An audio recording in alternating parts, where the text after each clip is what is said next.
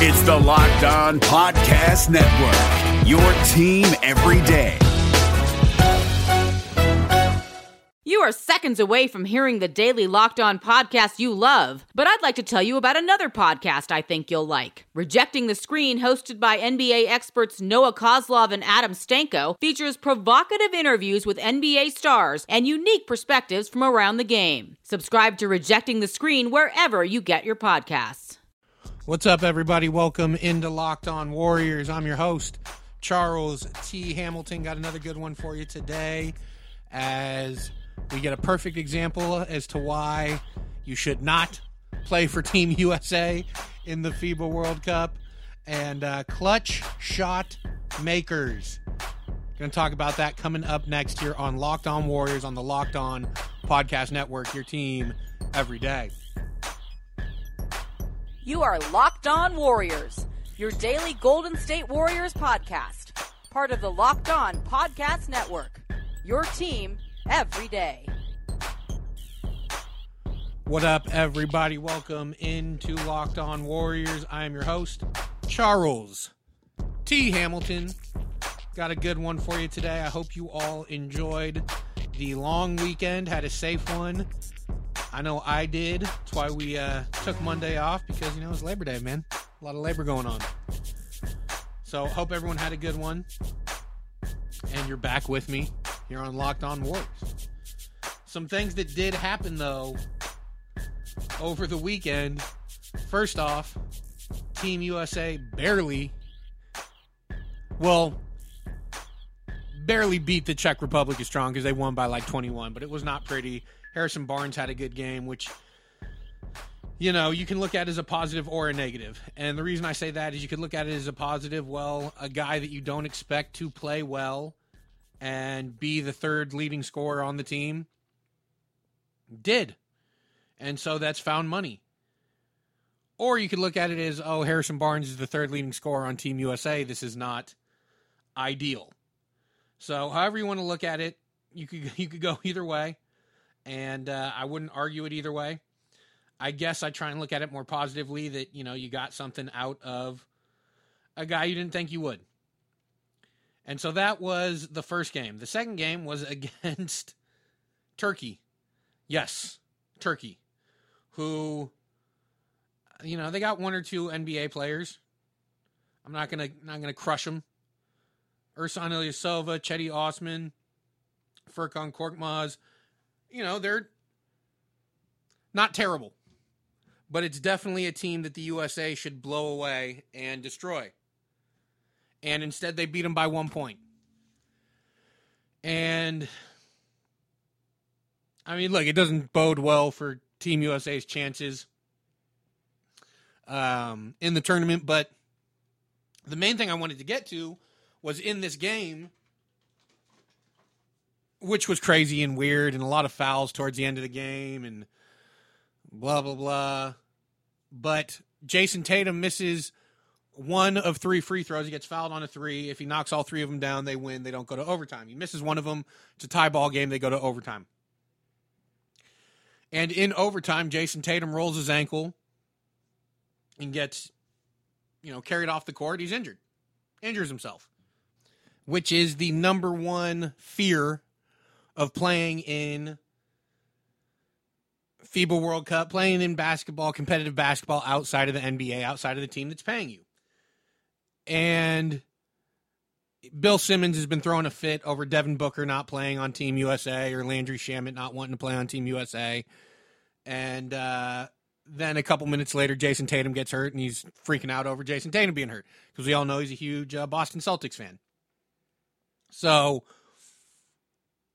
it's just funny because there are. Well, let's stick with Jayson Tatum right now. He's out for the next week or so. Uh, the soonest he would come back is the second game of the second round. He played two games in the second round, so the second game of the second round uh, would be the soonest he could come back, which also hurts. He's one of their best players on Team USA, which look, I like Tatum, but he's not a superstar yet. He's got superstar potential, and the fact that he's one of the best, again, doesn't bode well for Team USA. But the reason why I bring all this up is because it's the main reason why I'm good with Steph, Draymond, and Klay never playing for Team USA again, whether it's the Olympics or FIBA. Now, if they, if they want to do the Olympics, I'd be a little more understanding on that front because you are representing your country in the Olympics. You know, it's a little more prestigious than FIBA, but they've already won their golds. Like, I'm good with them not playing in the Olympics again because they've already done it. But it's two years away, so we'll see what happens when it does come around. But Jayson Tatum is a perfect example as to why I'm fine with players not playing in FIBA because he got hurt and he should be fine as you know by the time training camp comes around and all that stuff. He just rolled his ankle. It's an ankle sprain. But also it could have been worse. Could have been Paul George. And I know that's like the boogeyman because for every Paul George there's, you know, 13 players, 12, 13 players that also leave FIBA or leave the Olympics just fine. But still, you just you can't I wouldn't want to risk it basically. As a fan, as a player, as a front office person, I would not want to risk my guys getting hurt. But again, it's not exactly up to anyone besides the player. And I mentioned Bill Simmons, you know, crushing Landry Shamet and uh, Devin Booker for not being there, not going to play in the FIBA World Cup, which even though I kind of clown him for, you know, being so boisterous about it, there is benefits to being out there and playing on a team with the best players and the best coaches. I mean, Doug Christie, former NBA player himself, thinks it's a a missed opportunity for players to not go. You know, he's a, the the Kings color commentator. He thought De'Aaron Fox should have stuck around. Same thing with Marvin Bagley, but he also understands if you're not going to be getting the playing time, you'd rather not spend that time in China, sitting on the bench, being the last play, uh, last guy in, probably not even getting in. So it's nuanced, but I lean more towards just not even going. Why risk the injury? But for the players that are risking it and do care about playing in uh, in FIBA and wanting to make the name, etc. And if you're interested in watching it, you can check them out at 5:30 a.m. tomorrow uh, when they take on Rui Hachimura and Japan. Should be interesting. I mean, that's the one thing that I will say is it's a little more interesting now. It's a little more interesting in the fact that we don't know for sure that USA is going to win by 50. This isn't the dream team. This isn't the guys that we have seen before. You know, this is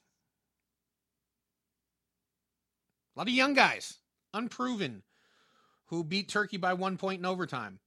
So at least there's some intrigue and interest in it in that way. But again, when the U.S. is winning by 50, then we get complaints that, oh, they've, you know, it's it's too predictable and now that they're not predictable it's oh man they're not even going to win. Like i don't even want to see that. So i don't know man. You guys decide whether you're into it or not. How about that?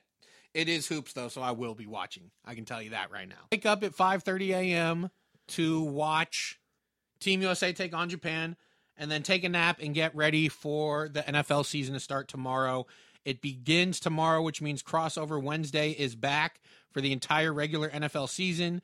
You will get a special episode every Wednesday as the hosts from opposing sides meet up to preview the excitement of games happening that week. Find your favorite team wherever you get your podcast and be sure not to miss NFL listeners' favorite segment, Crossover Wednesday.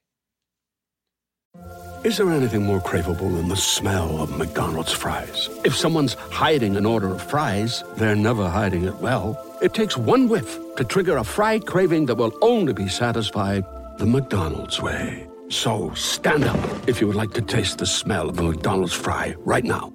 Did you just stand? Because if you did, then you earned yourself a trip to the McDonald's drive through for your own steamy carton of crispy, golden goodness. Ba-da-ba-ba-ba.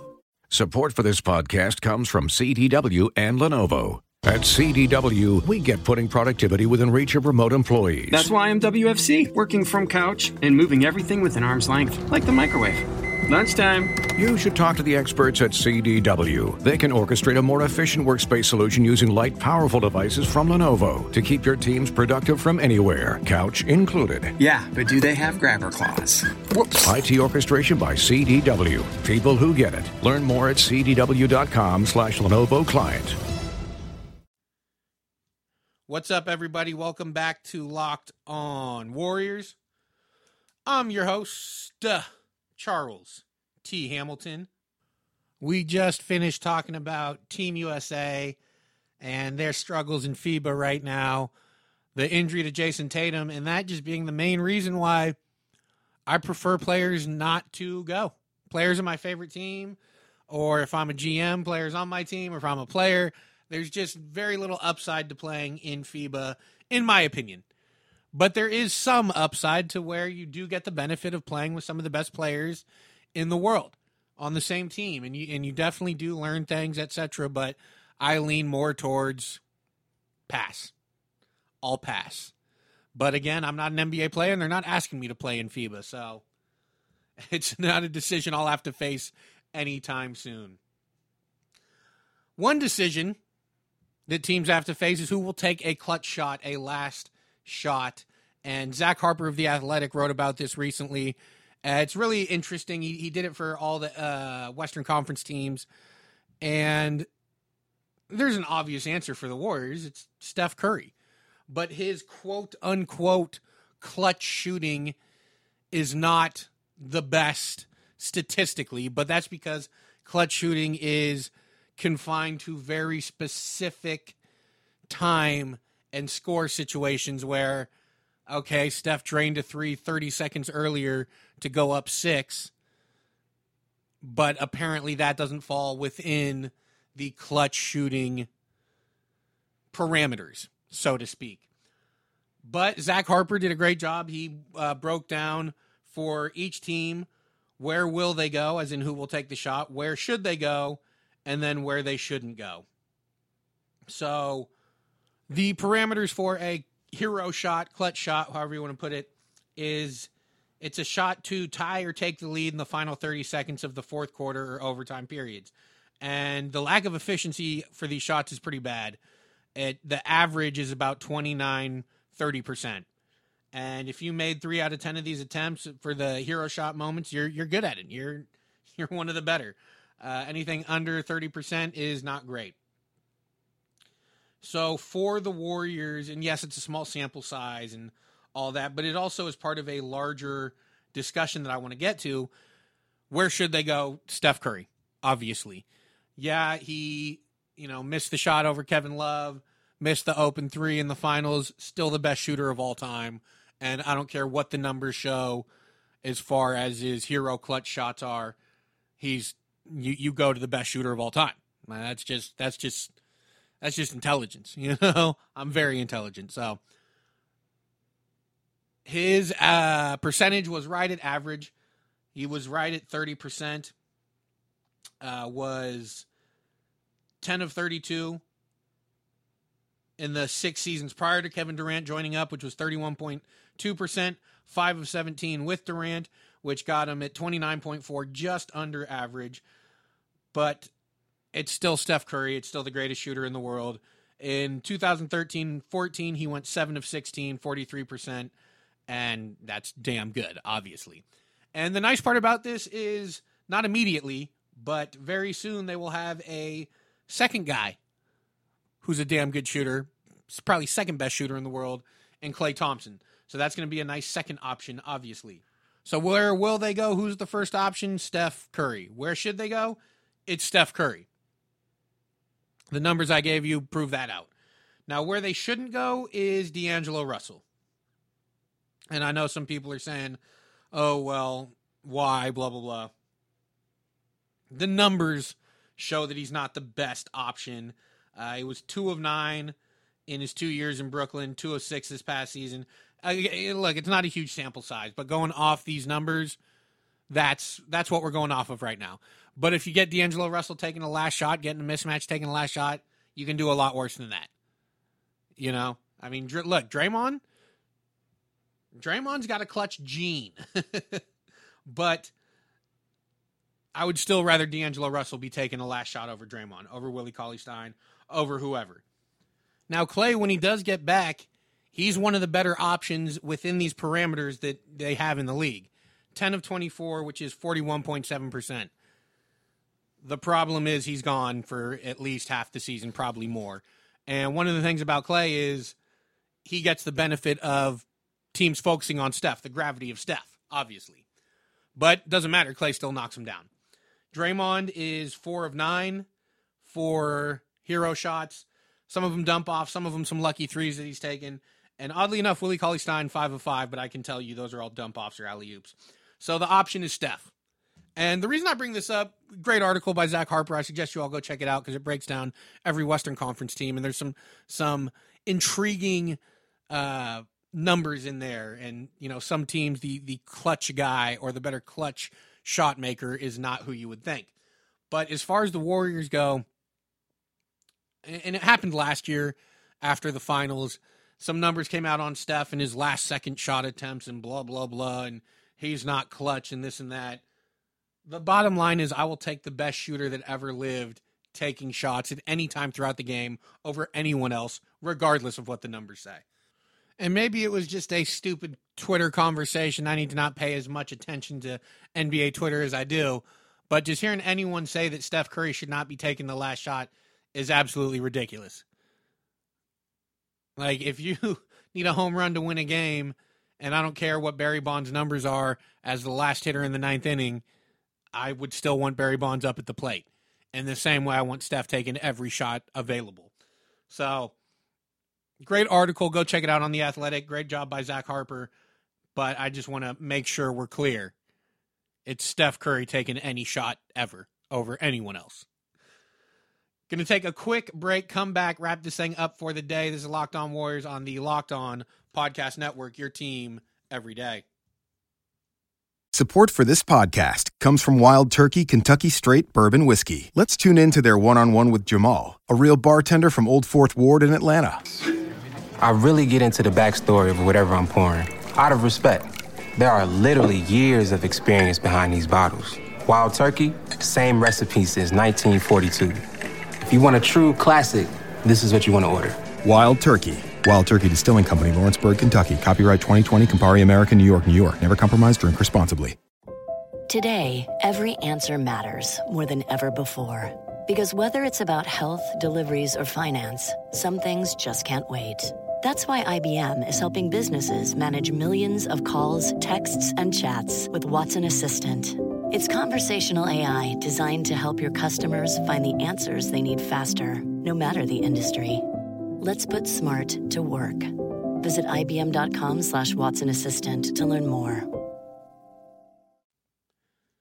What up, everybody? Welcome back to Locked On Warriors. I am your host, Charles T. Hamilton. What's good?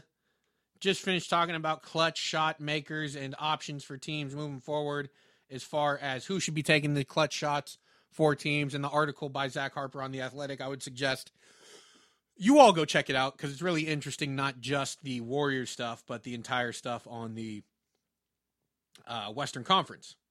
Speaking of articles, Zach Lowe just came out with one on ESPN.com about is a big two better than a big three in the NBA? Does it work better than a big three? And here's the thing I understand the question, and you know what? It might be right, except for the Warriors.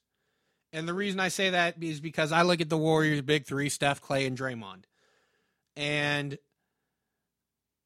the reason why this big three works is because everyone actually fits their role. Where you've heard me say, I think Klay is the best number two option in the NBA. And that doesn't mean he's the best player that's a number two option, but he's the best number two option because he plays like a number two option.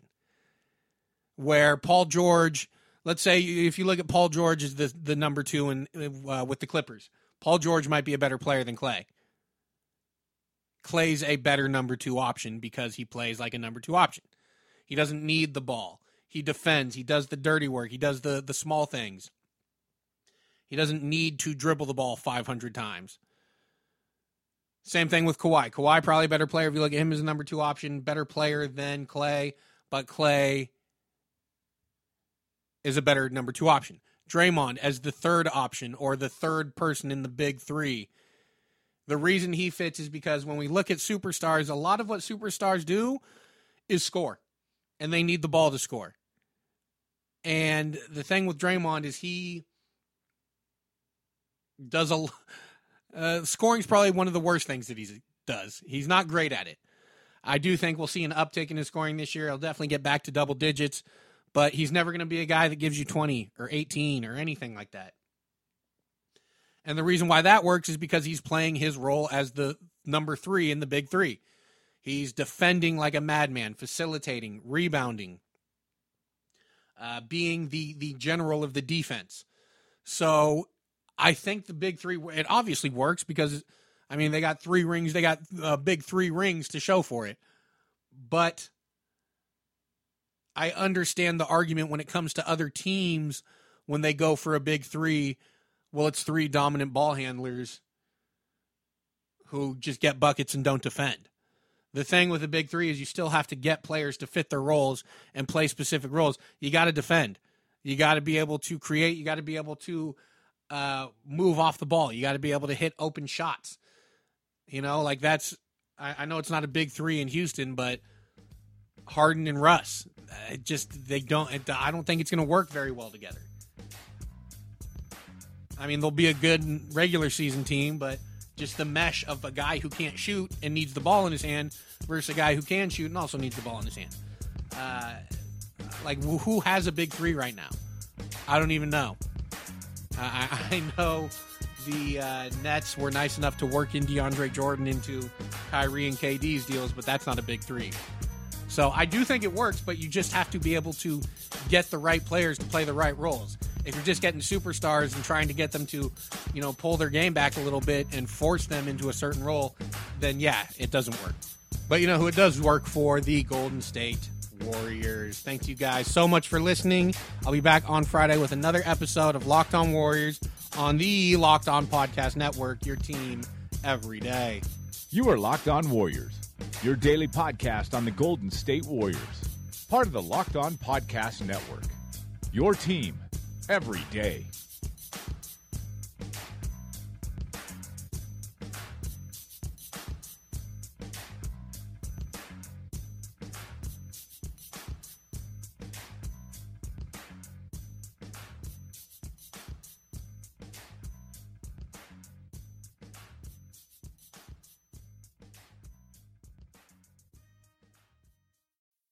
Hey, Bay Area sports fans. This is Ben Kaspick, host of the Locked On Giants podcast, which should be the next Locked On podcast you fire up in your feed. The MLB offseason is closing in, and I'll have you covered every day, breaking down the rumors, speculation, and transactions that'll shape next year's Giants team. Subscribe to Locked On Giants right now on your favorite podcast provider. This is Josh Lloyd, the host of the Locked On Fantasy Basketball Podcast, the number one fantasy basketball podcast in the world. If you're looking for information regarding fantasy basketball, recaps of the NBA, this is the show for you. We are heading into the offseason and starting to get ready for the 2020 2021 fantasy season. We'll have all the information on what happens through the rest of the playoffs, free agency, the NBA draft, and then heading into a big 2021 season. So make sure you're checking out the Locked On Fantasy Basketball Podcast.